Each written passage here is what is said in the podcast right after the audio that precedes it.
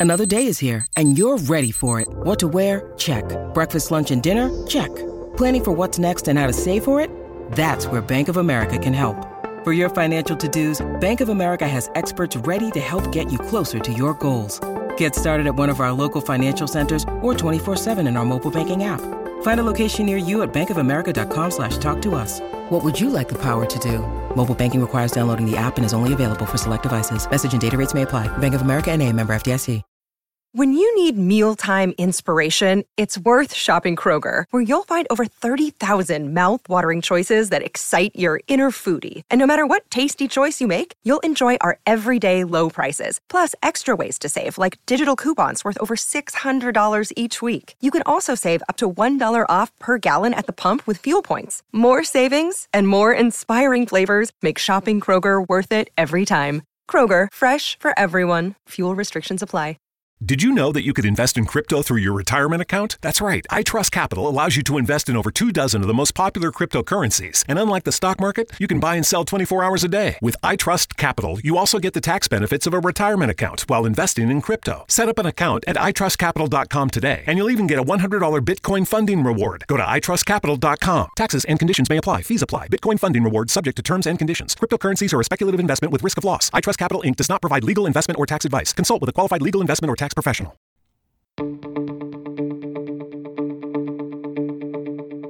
This is the Cubs related podcast presented by CubsInsider.com. My name is Corey. I am joined, as always, by Brendan, and we are coming to you on Sunday, September 12th. The Cubs and Giants wrapping up a three game set at Wrigley Field. And Brendan, you know, we had talked kind of recently, the Cubs doing a, a lot of work to reverse some of the uh, draft status that they had built with, with some winning streaks and some Frank Schwindel heroics. But the first place Giants, one of uh, uh the, the best teams in baseball, and you kind of saw that this weekend, bring the Cubs back down to earth as they sweep this three game set at Wrigley Field. Don't worry, Corey. Your draft position is now back in play. So I know you were a little bit concerned there for a bit, but have no fear. You're still competing for like a top six draft pick. You'll be okay. Yes. And that is, uh, of course, not necessarily the lead of the weekend. The lead of the weekend was welcome. What was it, Corey? What was it? It, was welcoming back Kris Bryant, who is mm. not uh, a member of the Chicago Cubs anymore despite how often Brendan and I try to dissociate from reality and kind of make that so. Um, Kris Bryant comes back to Wrigley Field. And that was really weird, Brendan. I went on Friday and Saturday. I didn't make it to the game on Sunday but you know a, a, lot of emotions there the the first thing that jumps out though is I was very glad to see at least in the the first at bat of every game in addition to the pregame ceremony on Friday that they did standing ovations every time so I think yeah. from my perspective, you know, just uh, again, I was there for two of the games, but you know, just taking a look at Cubs fans, Wrigley Field, and and their reception and how they're and how they should have been welcoming Kris Bryant back and, and trying to thank him. I think the fans uh, did a, a, really nice job. I, there was a lot of number 17 jerseys. You know, like I said, standing ovations every first at bat, even on Sunday. Like so, they'd already done it two straight games and that pregame ceremony. So nicely done by the Cubs fans to, I think, hopefully remind Kris of how important he is. And, you know, while the fans don't have anything to do with the baseball decisions or the uh, financial decisions, things like that, you know, I think uh, really a job well done from the fans' perspective of hopefully letting Kris know how we feel. And apparently, when they got in, the Giants, when they got into Chicago, uh, I guess there was a group of fans outside their bus at 6 a.m. waiting for, for KB. And so he was kind of shocked and surprised about that. But I always expected the Cubs fans would do something memorable, but it exceeded my expectations. Like good for Kris and good for the fans to do this before the games, during the games, after the games. He's leaving Wrigley Field. There's a huge group of fans yeah. just, you know, giving him his due credit, which he massively deserves. And I feel as if he never got that type of ovation ever during his time as a Cub. It was always assumed, and this is how it is maybe for these types of players, but it was always assumed that anything outside of borderline perfection was unexpected. Like he was expected to be that MVP type caliber player. And maybe some of us took that for granted at times, but I feel as if this time coming back, and seeing the current state of the team, maybe we all took it for granted a little bit. Yeah, I mean, it was a very weird weekend to be back there. I, I always kind of try to relate it back, and I'm sure some of you guys listening can kind of, you know, understand this, but especially being able to go to so many games during this past era, right? Like starting in 2015 and experiencing Kris's rookie year and all of the sort of heights and the accolades that he was building towards in some of those seasons. And to be at the ballpark now, obviously, I mean, I I was born in the '90s. I've gone to Wrigley Field plenty when the team is bad and it's not full and and the the vibes are not off the charts, right? So that's not a new experience, but it is a new experience, like in this context, like as of late right? And and so be seeing Kris there in another uniform while the Cubs are, you know, throughout this series anywhere from like 12 to 13 games under 500. They're in fourth place. It it just was really kind of jarring like the difference um you know, a year makes or a couple years make, right? Like just so many games with Kris Bryant in the Cubs lineup at third base or in the outfield on, on a number of occasions. And just comparing that to sitting there on Friday and Saturday this weekend, it was just it was very very strange and and again kind of jarring to step back and be like, man, like this is where we are. Like this is this is how we've fallen and and this is what's going on. But well, that was your first game back at Wrigley since everything yeah. happened, yeah. right? Yeah, so I mean, like for you, that's got to be a little bit of a, a, of a shock. You've been to quite literally hundreds of games with Kris Bryant in the lineup. So seeing this, like if I were you, I would. I mean, first off, I would not have gone. Like I I, I know Kris needs that type of ovation, but I'm not doing well, that. I, told I don't want to put myself through that. So. I know you. I trust. To, I like, trust. I can't you know our it. our fellow Wrigley faithful, but I just needed to know that at least two of those seats were filled with people that were going to be standing and clapping for him and, and making sure he heard that. So yeah, good. It for was. You, um, I, can't do it. Look, am I going to say that I was crying on Friday? The jury is out on that. None of you technically have any proof that I was. Uh, so you know, who knows? Maybe, probably. I don't know. Um, Just definitely, a little bit, little, little I, you know. Yeah. Um, no, but really though, I definitely did on Friday. um, and I I didn't really until they showed him on the video board and he was visibly crying. Like when he was pulling up his jersey and pushing his sunglasses back, and there were a few photos that circulated of him just like really visibly like uh, going through it, right? That was the stuff where I was like, oh, okay, like I'm not going to be able to handle this because like that was just the absolute worst. I was surprised he did that though. I was surprised he showed that much emotion. I thought we saw when he got traded in the dugout, you know, he hugged Anthony Iapoce, he showed some emotion, but that did surprise me because he's been such a stoic figure for this team. Like even coming up as a rookie and, and facing a lot of the hyper media attention, he always seems as if he handled it well. So the fact that he's out there in a different uniform, you know, tearing up with the video board, eh, I miss him, Corey. I mean, that's that's really what it comes down to. It's like when you see that, it's like, oh man, like how much money do you want this offseason? 175. Okay, just like give it to him. Give give this man. Yeah, I mean, money. I'll start a GoFundMe. Um, if we need to. Yeah, I mean, I think that you know it just sort of speaks to what he felt about this team and this city and you know i think you watch a highlight video like that and it sort of puts your career into perspective. And you know he's uh, not an older guy. I mean obviously he's he's grown up over the years kind of in front of our eyes but you know i think he's younger than watching you? that video like you know he he went through a lot here. Like he got married during this time. He won a world series. He had a child. Like and you're looking back on all these highlights that kind of surround all of your real life stuff. And i i think it just sort of it got to him and and yeah just sort of visibly overcome with emotion and the response that he was receiving. And again like on this podcast you know especially because you Brendan have interviewed Mike Bryant on here before. We talk with Evan Altman from cubsinsider.com a lot who's spoken to Mike Bryant uh, a lot over the years.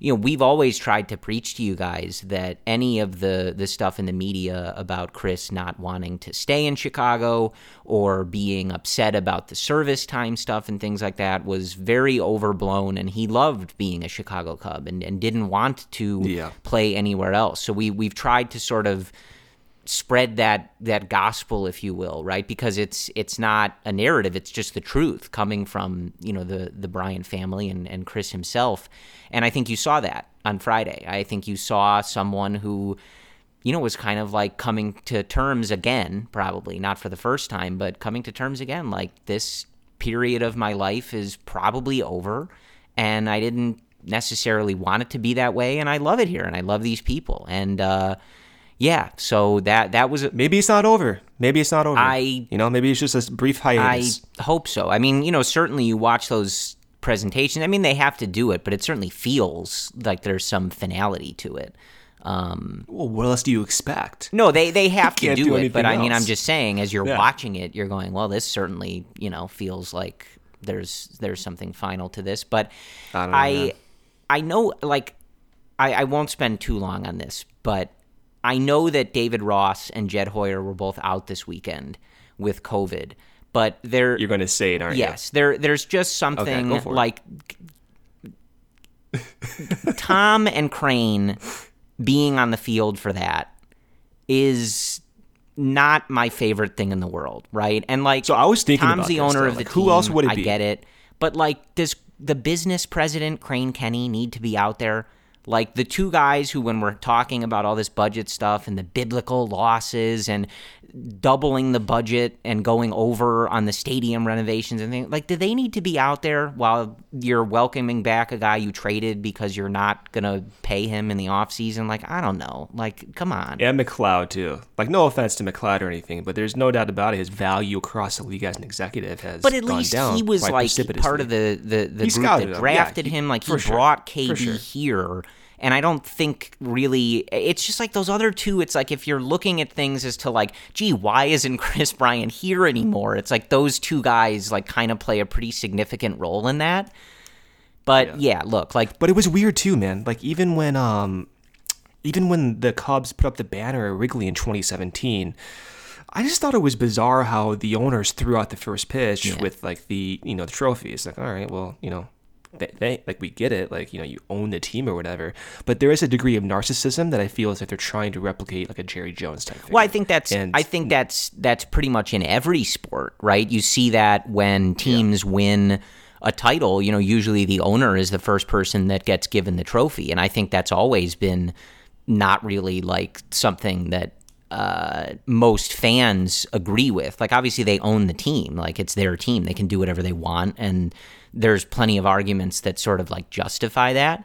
But I think from like a fan's perspective and like an outside perspective, it's like, well, you guys didn't really win anything. You know, you paid for it, but like nobody Did you- cares did you about you, watch- guys, right? Like, did you watch that saving wrigley yeah, I documentary think we Not talked like, about it a little bit on here and how Okay. I mean, how much the, they the, the reason I bring it, yeah, well, the reason I bring it up is because the the, the name Ricketts brought up in that documentary was like over a Right. hundred times, right? So it's like the the documentary was cool to see all those like behind the scenes Wrigley work, but like no no one cares about the owner. Like, Right. I don't know how many more times I need to say that. You're just a temporary speckle. In this franchise's history, you're going to be forgotten in 80 years, just like everyone else is forgotten. So it's a little. It's, Well, it's, no, yeah, I mean, it just it it and again, like this isn't just unique to like the Cubs or the Ricketts. It's like Oh, no, you know, in the no, '90s, like nobody wants to hear from Jerry Reinsdorf, right? We want to hear from Michael Jordan. Like, let him speak, Right. give him the trophy, right? We don't need to hear from Jerry, right? Like, so yeah. Look, again, I get it. I totally get it. I'm not an idiot.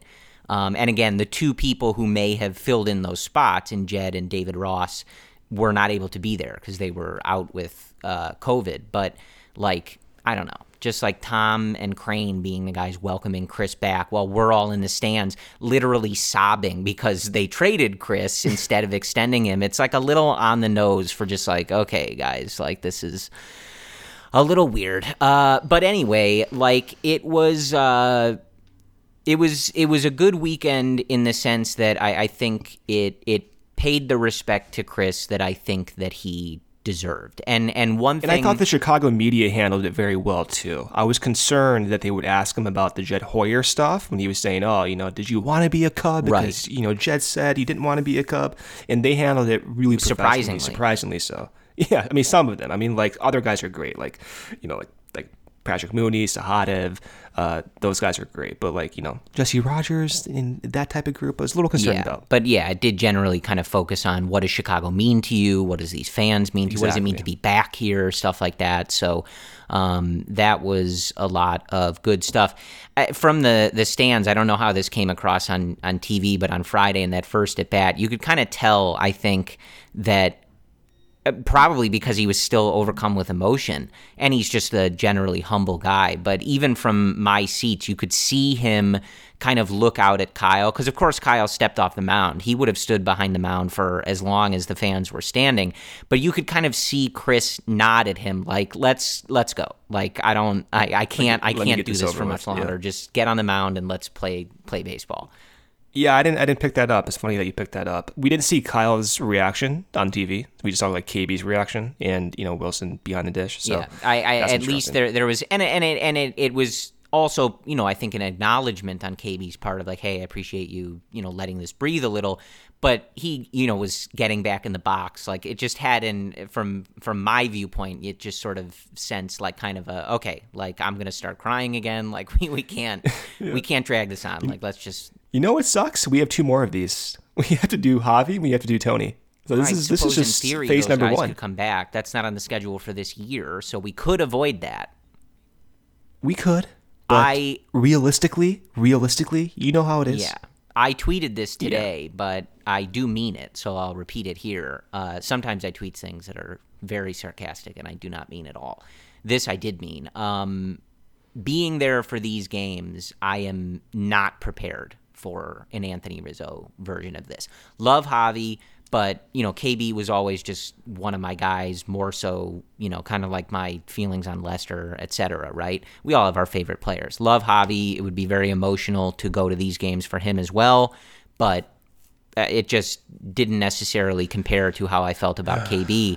And I'm like sitting there thinking, like, yeah, I can't do this for Rizzo. There's just no way I'm gonna, I'm gonna be able to function through that.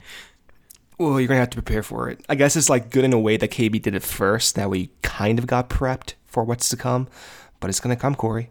It's gonna happen sooner, sooner, one way or another. Yeah. So Get ready. that is uh, the status of the Kris Bryant return, just from like a, an emotional perspective. I saw that him and his wife Jess gave out cookies to a lot of the game day employees. You know, not like the the the players or the press or anything, but you know, just a lot of the people working around Wrigley and working in the clubhouse and stuff. They're just you know, th- this was part of. I think you saw it a little bit this weekend, and and his quotes and everything that he said. You you kind of just saw like he he and his family just all class, man. They they always were, and and again, that's not uh, to say that uh, you know other guys are not classy and and respectful and stuff like that. But Kris was just one of those guys who always on the field, off the field, handled himself just so well and so professionally. And you just saw that again this weekend in, in how he talked about things. You know the the way, um, like I said, him and Jess. You know, thinking of of I, I don't want to say the little people, but you know all the, the the little parts of what made their experience in Chicago what it was, and you know not Did you get a cookie? no, I I did not. Um, I I like to think I played a big part in Kris's time in Chicago, but you know, I, I I understand he can't give every. If he gives me one, you know, there's forty thousand fans there. He's got to give everybody one. So I I understood. Um, but yeah, so that was uh, that was that experience. It was very weird, very sad and emotional, and uh, that's that, I suppose. They they gave KB the number 17 from the scoreboard. They gave him a big banner with the year 2016 on it, which uh, Brendan, you may not remember, is I the year that the Cubs won the World Series, and Kris was Ah, on that team. World he actually yeah. uh, Yeah, was yeah. the National League MVP in that season. MVP. Some, uh, okay. And he made he made the last out too. Yes, right, he did, the and then he had some won? very Okay. big and clutch hits and home runs in those Mm. playoffs and in that World Series, which again was won by the Chicago Cubs. So, with that, uh, we can go to the series that was. The Giants do sweep this series six to one on Friday, fifteen to four on Saturday, six to five on Sunday. I will give you one guess, Brendan, even though you know, but I'll give you one guess. Which of those games, based on the score only, did Zach Davies start? I've had some pitchers I've really disliked on this team, and nothing against him personally. I'm sure he's like a nice guy, Yeah. but I can't do Zach Davies Yeah. one more time. I, I just can't. I just can't do it. The guy, the guy is absolutely brutal. I, I. I, I mean, my God, Corey, it is, it is, it is beyond painful at this Well, point. Saturday was um, who was it? Quintana and uh, Jhoulys Chacin when we used to call it the Brendan Yeah. Bowl a few years ago. That was kind of what we had on Saturday um, in Zach Davies versus your boy. Kevin It Gausman. I Yeah. know, man. I can't wait. So you were kind I can't of- wait. And the only the only hitter that can handle Kevin Gausman was Frank Schwindel, right. Everyone else, everyone But- else, uh, was was was completely fooled. There was one GIF of uh, by the pitching ninja. I don't know if you saw it, Corey, to Patrick Wisdom, and Goss- Gausman threw an 84 mile per hour splitter in on the hands, and Gausman or uh, Wisdom probably thought it was a fastball up and in, and he's just like laughing at the mound at Gausman because his swing is so god ugly. That's how good that pitch is. That pitch has to come to Wrigley Field, Corey. Has to. Well, this wasn't I deserve it. specifically meant to be yet another. Are you guys as sick of hearing Yeah. Brendan talk about Kevin Gausman as I am? He's good. It's been but, seven You know, it's just like this is this is Brendan's thing. Um, I think with Davies, like in particular, what is so frustrating about it. I mean, look, he's got a five and a half ERA, right? So th- it's easy to be frustrated. It's I don't think it's rocket science as to why I would assume most of us do not like watching him pitch. But I think it's it's a combination of the trade that he comes over in, right? In in the Yu Darvish deal, and also just like what we had seen from him during his time in Milwaukee, and then just not getting that at all, right? And I don't know, you know, how it would have affected things. And, you know, obviously he throws a combined no hitter at the beginning of that losing streak that ultimately sort of like seals the fate of this team before the trade deadline in 2021.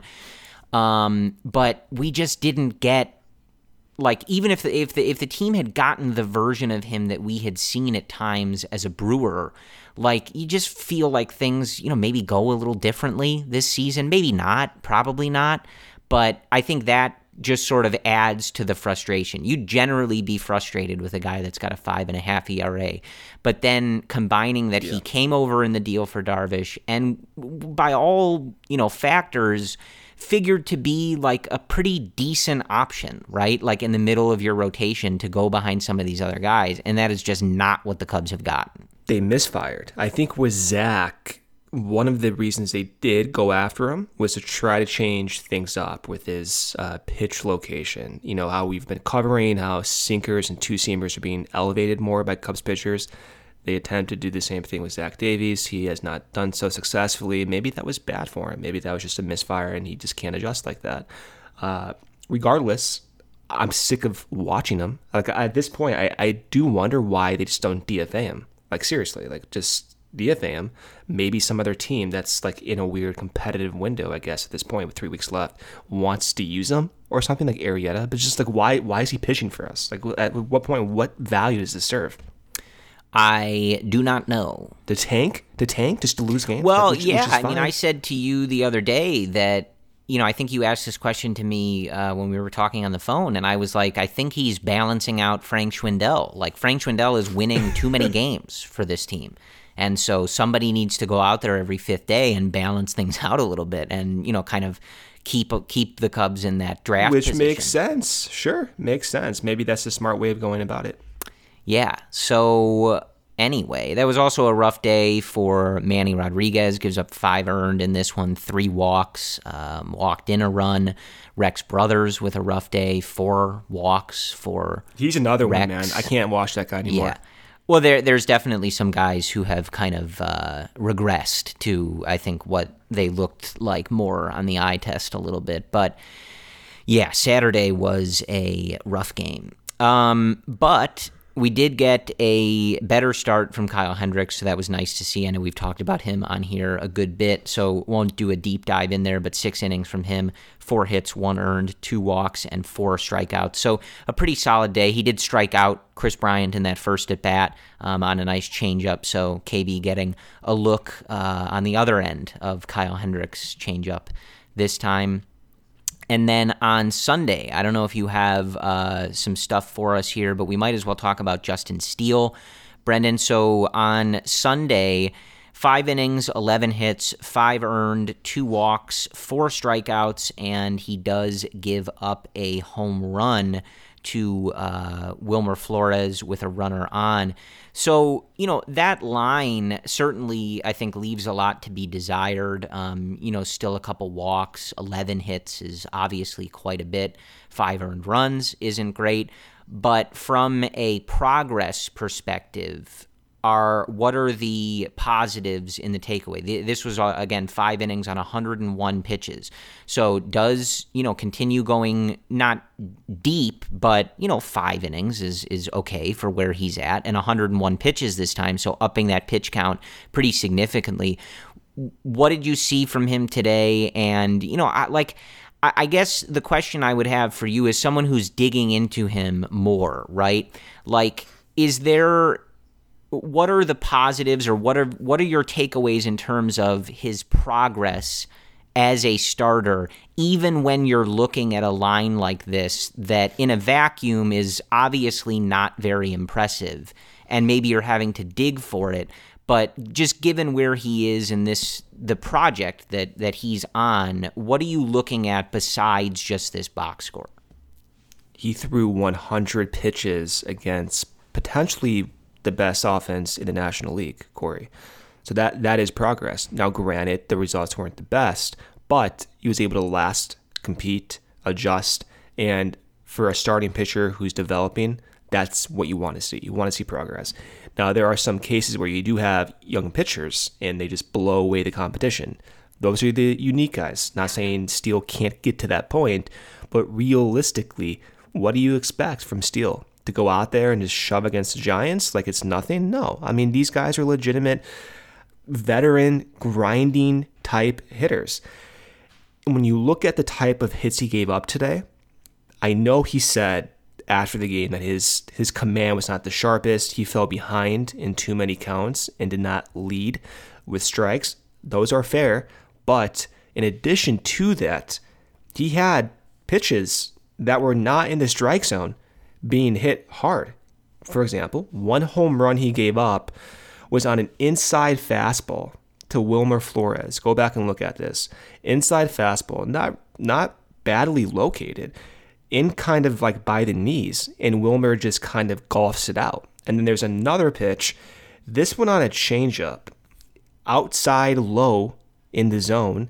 Buster Posey, of course, Buster Posey, hits a double off of it and that's just kind of how how it went. Uh, there were other hits that he gave up that were leaked over the middle of the plate, but they weren't extra base hits. The extra base hits he gave up were on borderline pitches outside the zone. So that's who the Giants are this year. They're able, for whatever reason, to grind at bats, hit pitches that normally other teams don't hit for extra base hits. Now, if you look at what he threw, he threw half of his 100 pitches as four seams. So he's been doing the four seam, two sink, two sinker, like back and forth type mix. This game, he went with his four seam. And in previous starts, he was using four seam, slider mostly. This start, he threw mostly curveballs. He did the same thing in his most recent outing where he actually used his curveball as his dominant secondary pitch. Did the same thing against the Giants in this outing. So I think from that perspective, that is progress just because he's showing a different type of pitch mix as a starting pitcher compared to when he was a reliever, when he was throwing mostly four seams and sliders. So when you consider the pitch mix as being different as a starting pitcher and it's being different, which is leading to the ability to go 100 plus pitches in one outing against the league's again potentially best team, that's that's progress. Now you want to see better command. You want to see him get out in front of that bats. Don't want to see him fall behind. You want to see more whiffs. He had eight whiffs today. You want to see more whiffs, absolutely. But going forward, this is kind of what you expect. You expect some road bumps, but you expect progress that's not going to be immediate. That's just how it is. And you kind of have to reset expectations too. I think we all know, maybe maybe we all don't know, but at least in my mind, and I think it's safe to say the same thing for you, Corey. This team needs to make free agent acquisitions to bolster that starting rotation. So Steele's going to be in the mix, but I don't think he's going to be treated as a guarantee. I think he's treated as uh, the first depth spot, and maybe they ultimately go out and do give him a spot in the rotation next year. But it doesn't change, in my opinion, the Cubs' plans that they need to go out, get more depth in their starting pitching, preferably two guys who are like actual top tier starters, and then you can put Steele in the bottom of the rotation in that mix and then continue to have him develop. But overall, regardless of their future plans, I still think this is progress. You look at what Keegan Thompson's doing, that's not progress, right? He's injured, the pitch mix was all over the place, couldn't get through more than two innings without 50 pitches. Steele is on the different end of that spectrum. Yeah, and on Sunday, too, you know, obviously, look, like he gives up the home run, you can't take it away. Um, but that did come with two outs in the fifth inning. So you know, at that point was almost through that fifth inning with just three runs allowed to, as you've said a few times now, you know, one of, if not the best team in the league, at least at the current moment. And again, you can't take the home run away. He's he's got to make those pitches, and a two run home run is a two run home run.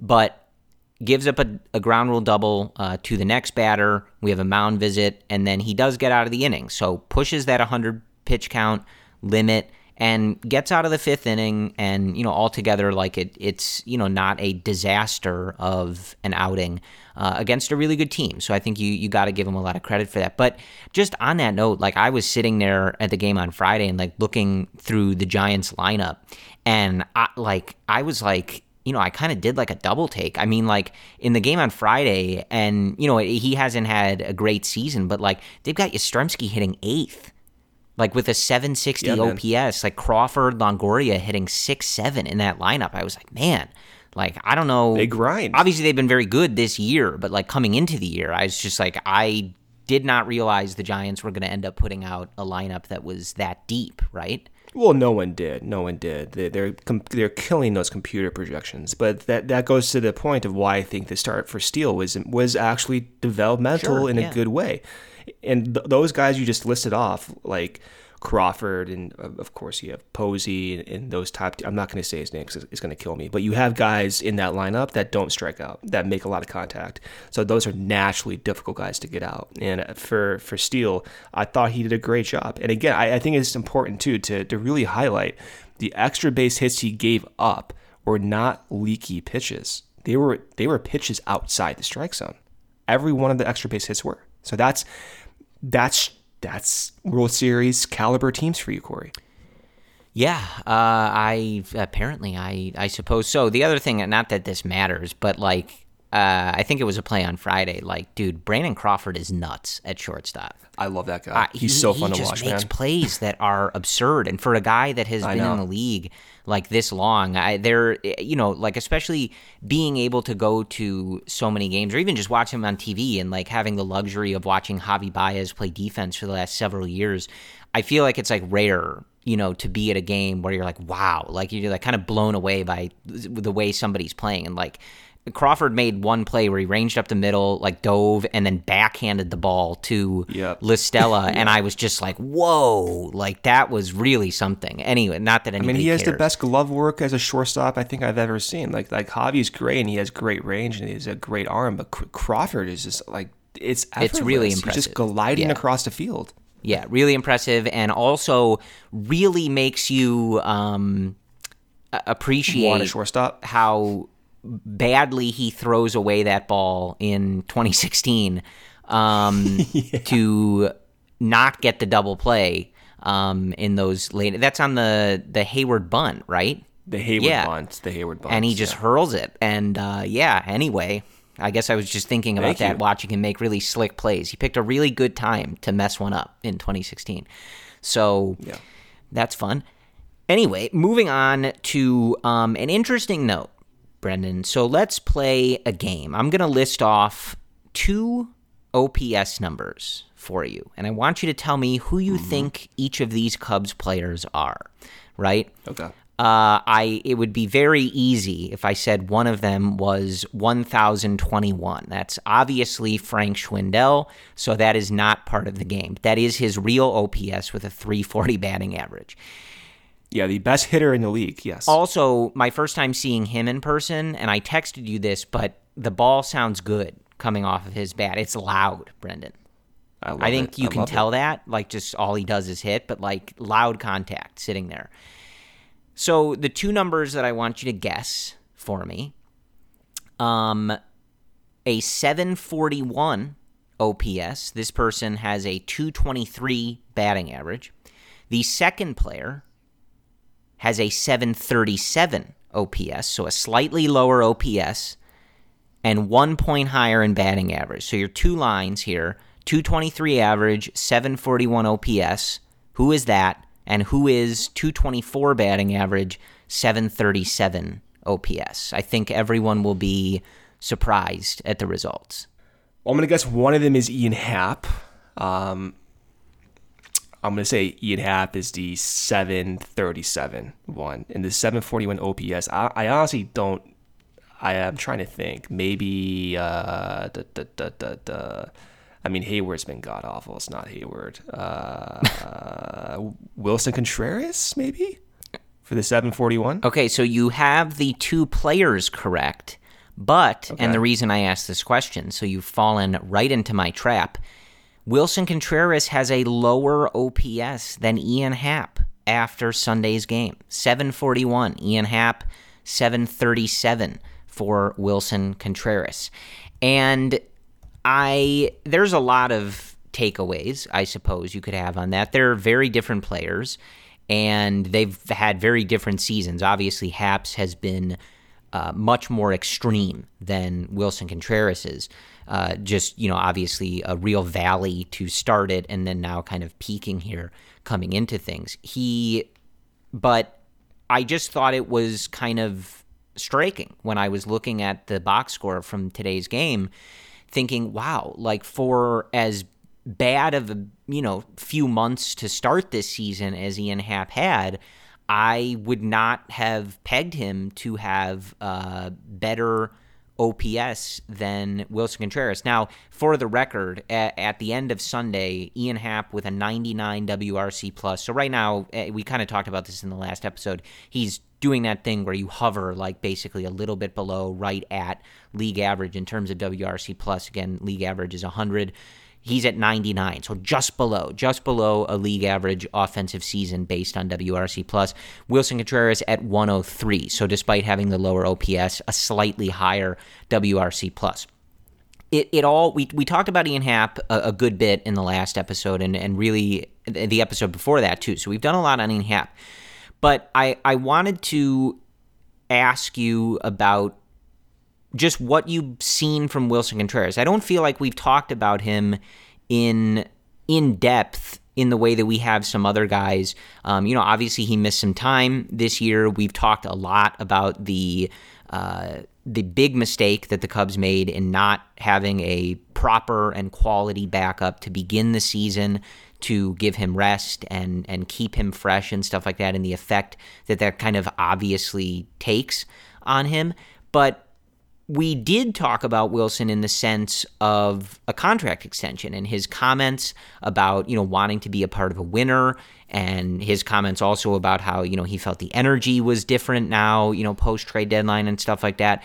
But what what do you see from Willson on this season? Because if things ended today, and I, I, guess I was just drawn to this because of the comparison to Happ in those numbers, like this would be a disappointing season for Willson Contreras in terms of an overall offensive season. Right now, he's uh, uh, you know almost a two-win player. So still a you know very valuable player. He's made great strides on defense and stuff, and above league average, but just not what I think all of us, and certainly I don't think what Willson would have been expecting for himself uh, over the course of this season from an offensive perspective. It's hard not to ignore the injuries, though. And that's the nature of his position. And you do have to consider that going forward in future years for extension talks and your role with him in the middle of the order. But you can't ignore the effect of those injuries on his performance. You have, in one instance, he hurt his hamstring, which is the same type of injury he's had for years now. And then in another instance, he hurt his knee. Those are both, of course, leg injuries that could be influenced by him catching so many innings. When we compare him to Hap, Happ had the injury with the collision, but not, nothing as drastic and worth the amount of uh, rehabilitation that, that Willson had to go through. So it's hard to ignore that, but it is part of the discussion. And when you couple that with how the league has adjusted to Willson this year, you do have to wonder at what point are you comfortable sliding in Willson in your cleanup spot or your fifth spot for 2022? Does it make sense to go into the season assuming that he's going to be filling that role? And my my vision is is that I don't like giving that role to any catcher, no matter how good that catcher is, because the, even the best catchers in the league, if you can get 550 plate appearances from that guy, it's it's unbelievable. You don't you don't see that these days, and that's because of the injuries and the workload is just astronomical compared to, for example, a first baseman. That being said, Willson is going through an adjustment period and his numbers this year are a little bit odd. I don't know what to make of it. They're odd because his chase rate is down by about 5 percentage points. He typically chases around a 34 to 35% rate.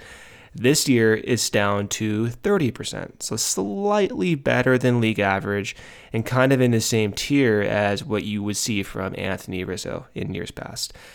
Also, when you look at his actual exit velocity numbers, they're pretty good. So his expected, uh, or rather his max exit velocity is better than 85% of the league, uh, 95% of the league. His average exit velocity better than 85%. His hard hit rate better than 90%. And that doesn't really shock you. Like you've seen how hard he hits the baseball.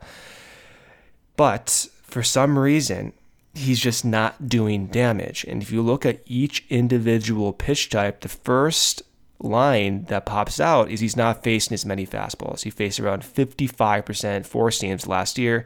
This year he's facing just under 50%. So the league has adjusted in that respect, which makes sense because he's crushing fastball this year. He's had he has five more runs than your average hitter against fastballs he's seeing more cutters, he's seeing more breaking pitches, more secondary pitches, of course, but he's really struggling against changeup. So I don't know if this is one of those things where he's like sitting, sitting on the fastball and just accepting if it's, if it's a changeup, then so be it. But that's that's his Achilles heel, so to speak. Every single other pitch is within league average range. He's absolutely getting destroyed by changeups this year. I don't know if that's going to be a thing going forward. I don't really think it's going to be a thing because he's never been this bad against changeups in his entire career.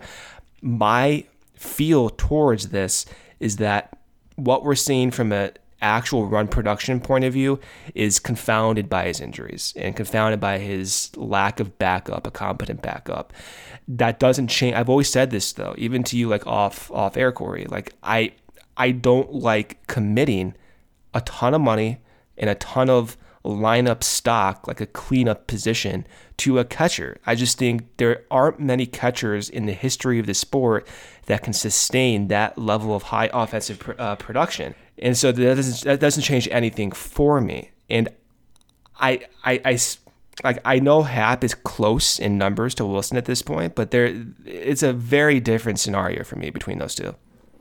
Yeah, I think that's fair. I, I there there definitely is a lot to consider on that. I think it just was worth kind of exploring, just because I think if folks are looking at the numbers, just you know his slash line, even like it just is not necessarily overall in line with uh, some of the stuff he's done in the past. And I think, But does that change anything for you with Willson going forward? I don't think no, does, I don't. right? No, I don't think so. Um, no, because I, I mean, I think a lot of the points you brought up are, are definitely worth considering, and he's got you know a pretty solid, um, you know, set of baseline production that we've seen from him over the years that I think is is worth investing in and and being a part of the team. It just you know like we talked about when we talked about extending him. It depends what we're talking about and where you would kind of be viewing him uh, in all of these plans, right? So that those are questions we can't really answer at this exact moment. So we'll But you would not be comfortable at this point, like giving him a, a, a nine-figure contract, like a hundred plus million dollars. I right? would have Like, I don't, I don't yeah, think I would have some nerves about that.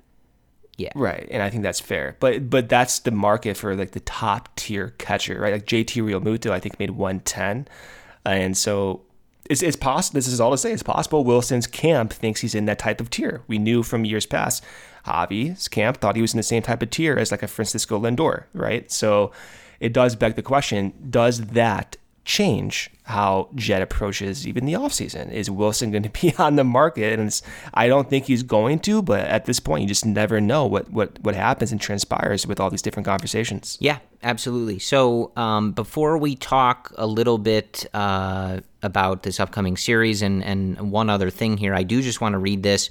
We've checked on in, on this a bit. We we have talked about Codi Heuer a decent bit on this podcast, but I do just want to read uh, the just a, a, quick comparison of a couple tweets that I saw today. The first comes from uh, Christopher Kamka, who's a great stats guy. Um, and he says that Craig Kimbrel, this was on Sunday, has allowed at least one run in seven of his 18 appearances with the White Sox. That includes a blown save before the White Sox did go on to win the game. Uh, but he did blow the save in the attempt on Sunday. Just keep that tweet in mind as I read this next one, and that is from friend of the podcast, Jordan Bastian, who pointed out that the Cubs got two innings out of Codi Heuer today. On Sunday, he has allowed just three earned runs in 22 innings pitched. That would be good for a 1.23 ERA in 18 appearances, so also 18 appearances since moving from the south to the north side. So, Brendan, uh, just a couple tweets that I saw, just comparing them, you know, for no reason at all. Um, and considering those numbers, and also the fact uh, that Nick Madrigal has not even stepped on the field for the Chicago Cubs, although he did step on the field in a non playing capacity this past weekend, making his first kind of visit to Wrigley Field since being a Cub. Um, I, like, that that's one where like I don't know that we really have to wait that long to judge that Jed kind of won that trade, right? Like Heuer's been better than Kimbrel, and we don't we're not even considering Nick Madrigal. Some of these other trades, right? Like the Yu Darvish trade, years to bear that out, right? No matter how well Owen Caissie's doing and he's moving up the ranks and things like that, like that it's still years before we figure out like what the actual But even even then though you can't right yeah like, that, that's kind of what i mean. It's just like it's very hard to pin like who the winner is in a deal like that right? And you know even some of the guys uh, that they got for rizzo and kb like it, it it's hard to to judge especially right now right? But like heuer's been a better reliever than craig kimbrel. So like just on this half of a season here like the Cubs won that trade and Nick Madrigal hasn't played yet. Now, the Sox can keep Kimbrel, right? Because he has that option, so they can get another year out of him. The Cubs would have had the right to do that as well. So, you know, potentially, like, there's more to see here. But, like, right now, like, you gotta, I think, on the one, give Jed credit for uh, doing really well on that. Like, Kimbrel uh, has not been that great for the White Sox, and Heuer has been really good, and I think stands to be a nice piece for this team going forward. And that's just sort of a, No a good transition to having been able to see Nick Madrigal show up a little bit at Wrigley Field this weekend, just sort of get out there a little bit, meet some of the guys, check out Wrigley Field, and just sort of, you know, take in being a Cub now, even though he's not able to play. No doubt. And I was thinking as you were talking about Nick Madrigal and, and, and Nico Hoerner's going back on his rehab assignment with this oblique injury, hopefully being behind him.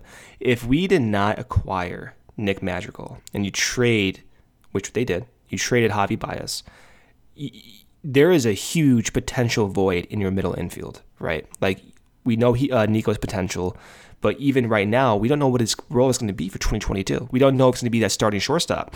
And if that is the case, then if we did not acquire Madrigal, we could say the same thing about second base, where we have no potential viable option for second base nor shortstop at, at, at, at this point in terms of like stability and projecting what you can see for 2022. So in that sense, I know there's going to be some debate like, oh, you know, Madrigal, heavy contact, Nico, heavy contact, bad combination, Madrigal's defense maybe not be the best. But going into 2022, everyone's mind is thinking that Madrigal will be your everyday starting second baseman, right? There's no questions about that. Whether that works out will be, we'll, we'll see. But given his contact rate being in the, the top tier of the league and that being the most useful stat to project future performance, it's pretty stable. He's your second baseman, starting second baseman, opening day, no questions asked. You do not even have to think about going into free agency and acquiring a potential starting second baseman. That is valuable right there. And then you consider what Heuer's look like, and also Jordan Bastian tweeted this out since he's been acquired by the Cubs. His spin rate on his fastball has jumped from 2,300 RPMs to about almost not quite 25,000, but, or sorry, 2,500, but pretty close to it. That's a big spike. So, this is your classical modern day trade where you go out and you get stability in the form of Nick Madrigal, but also you get back a player who fits your type of development infrastructure better than he may have with the White Sox. And that's clearly the case given the rapid adjustments and enha- enhancements to his pitch types that we've seen. So this is an obvious one. I thought it was kind of obvious at first when Jed made the trade, just because when you trade someone like Craig Kimbrel, who is arguably the most highly sought out commodity on the market, you want back something tangible, something that you don't even have to think about uh, being a potential failure, and that is Nick Madrigal and he was the highlight, but Codi Heuer's a hell of a secondary piece, Corey. I think he's going to be slotted in there during the 2022 uh, offseason discussions as, as a high leverage back of the bullpen reliever. Yeah, absolutely. And it was good to see um, Madrigal at the field. You know, he talked about um, what Codi Heuer had been telling him about being with the Cubs and stuff like that, which was great. And talked about meeting Jed Hoyer, talked about hanging out with um, Nico Hoerner, who was also there at Wrigley Field getting some work back. He's headed out on a rehab assignment. So, kind of just uh, good to see, you know, a little bit g- glimpses of the future, right? Like, there's not that much runway left in the season, but at least good to see some of these things, kind of uh, a little glimpse, glimpse of them, right? Okay, so the Cubs have an off day on Monday. They will travel to Philadelphia to face the Phillies for a three game set. The first with a 6:05 p.m. start time. We have Sampson on the mound for the Cubs on the year. He's 0-2 with a 2.2 ERA. He'll be facing Kyle Gibson for the uh, Phillies. He on the year is 10 and 6, a 3.38 ERA, having a quality year for Philly on Wednesday, another 6:05 p.m. start time. Alec Mills pitching for the Cubs this season. He's six and six, a 4.35 ERA. Much of his ERA success coming as a starting pitcher. He'll be facing Ranger Suarez for the Phillies. Suarez this season is six and four, a 1.38 ERA, very low. On Thursday, to finish off this three game set, the Phillies have not announced a starter for that finale, but the Cubs do have Kyle Hendricks pitching that day. Kyle this season is 14 and 6, a 4.54 ERA. We did not talk about it, but Kyle, his last start looked pretty good. Good to see that changeup working a lot better. And this season, the Phillies are 72 and 71 this is like a perpetual 500 baseball team, Corey. I feel like every single season, no matter what they do, either they're super bad or they're just like sitting 500 at this point. So the Cubs right now stand at 65 and 79 after losing and getting swept by the Giants. Just to paint a broader picture here, so the Phillies are a difficult team, but also we have the Milwaukee Brewers facing the Cubs after this set. So the Cubs could very well go out here and lose like the next uh, six games, right? So that is a possibility. I think the obvious things to look for this series are uh, uh, Kyle Hendricks continuing to rebound, and then of course looking at Alec Mills, hoping that his success continues, and also seeing what the outfield situation looks like. Jason Heyward did leave the game, looked like a pretty gruesome injury. So we'll see what the outfield situation looks like with Michael Hermosillo out as well. Maybe someone will get more playing time. Maybe Rivas will get more playing time in the outfield. He did get time in left field, for example. Maybe Wisdom even shifts down to the outfield and they utilize someone else at third base just to give Patrick Wisdom some more looks out there in the outfield. But that's it. We're entering the middle of September here, so we have about three more weeks left. So buckle down, I guess, Corey. Baseball will be over before you know it. Well, you talking about the potential for them to lose some games in a row. You think they've got a 13 gamer in them to top their uh, 12 game I, run? You never know with this team. You never. Know. They got an 11. They got a 12. right? You think you think they got it in them? Well, now that Jason Heyward's not playing, Setting yeah, records, they're, they're, baby. they're in trouble. Let's go. Um, yeah. So you know, I suppose the interesting thing about this this last run, aside from keeping an eye on a lot of the player stuff that we've talked about, is that the Cubs are going to have an opportunity to mess with some people's seasons. And I say that because as when we head into this series, the Phillies are two and a half games out of that second wild card spot, which is currently occupied by the Padres and the Reds, who are tied for that spot. What a disaster it would be for the Padres to completely miss the playoffs, but that's a separate point that most of us don't really care about. Um, the Cardinals also now sit a game out of both of those teams, which also a complete disaster if these teams allow the Cardinals to sneak into the playoffs uh, while hovering, you know, a couple games over 500 all the time.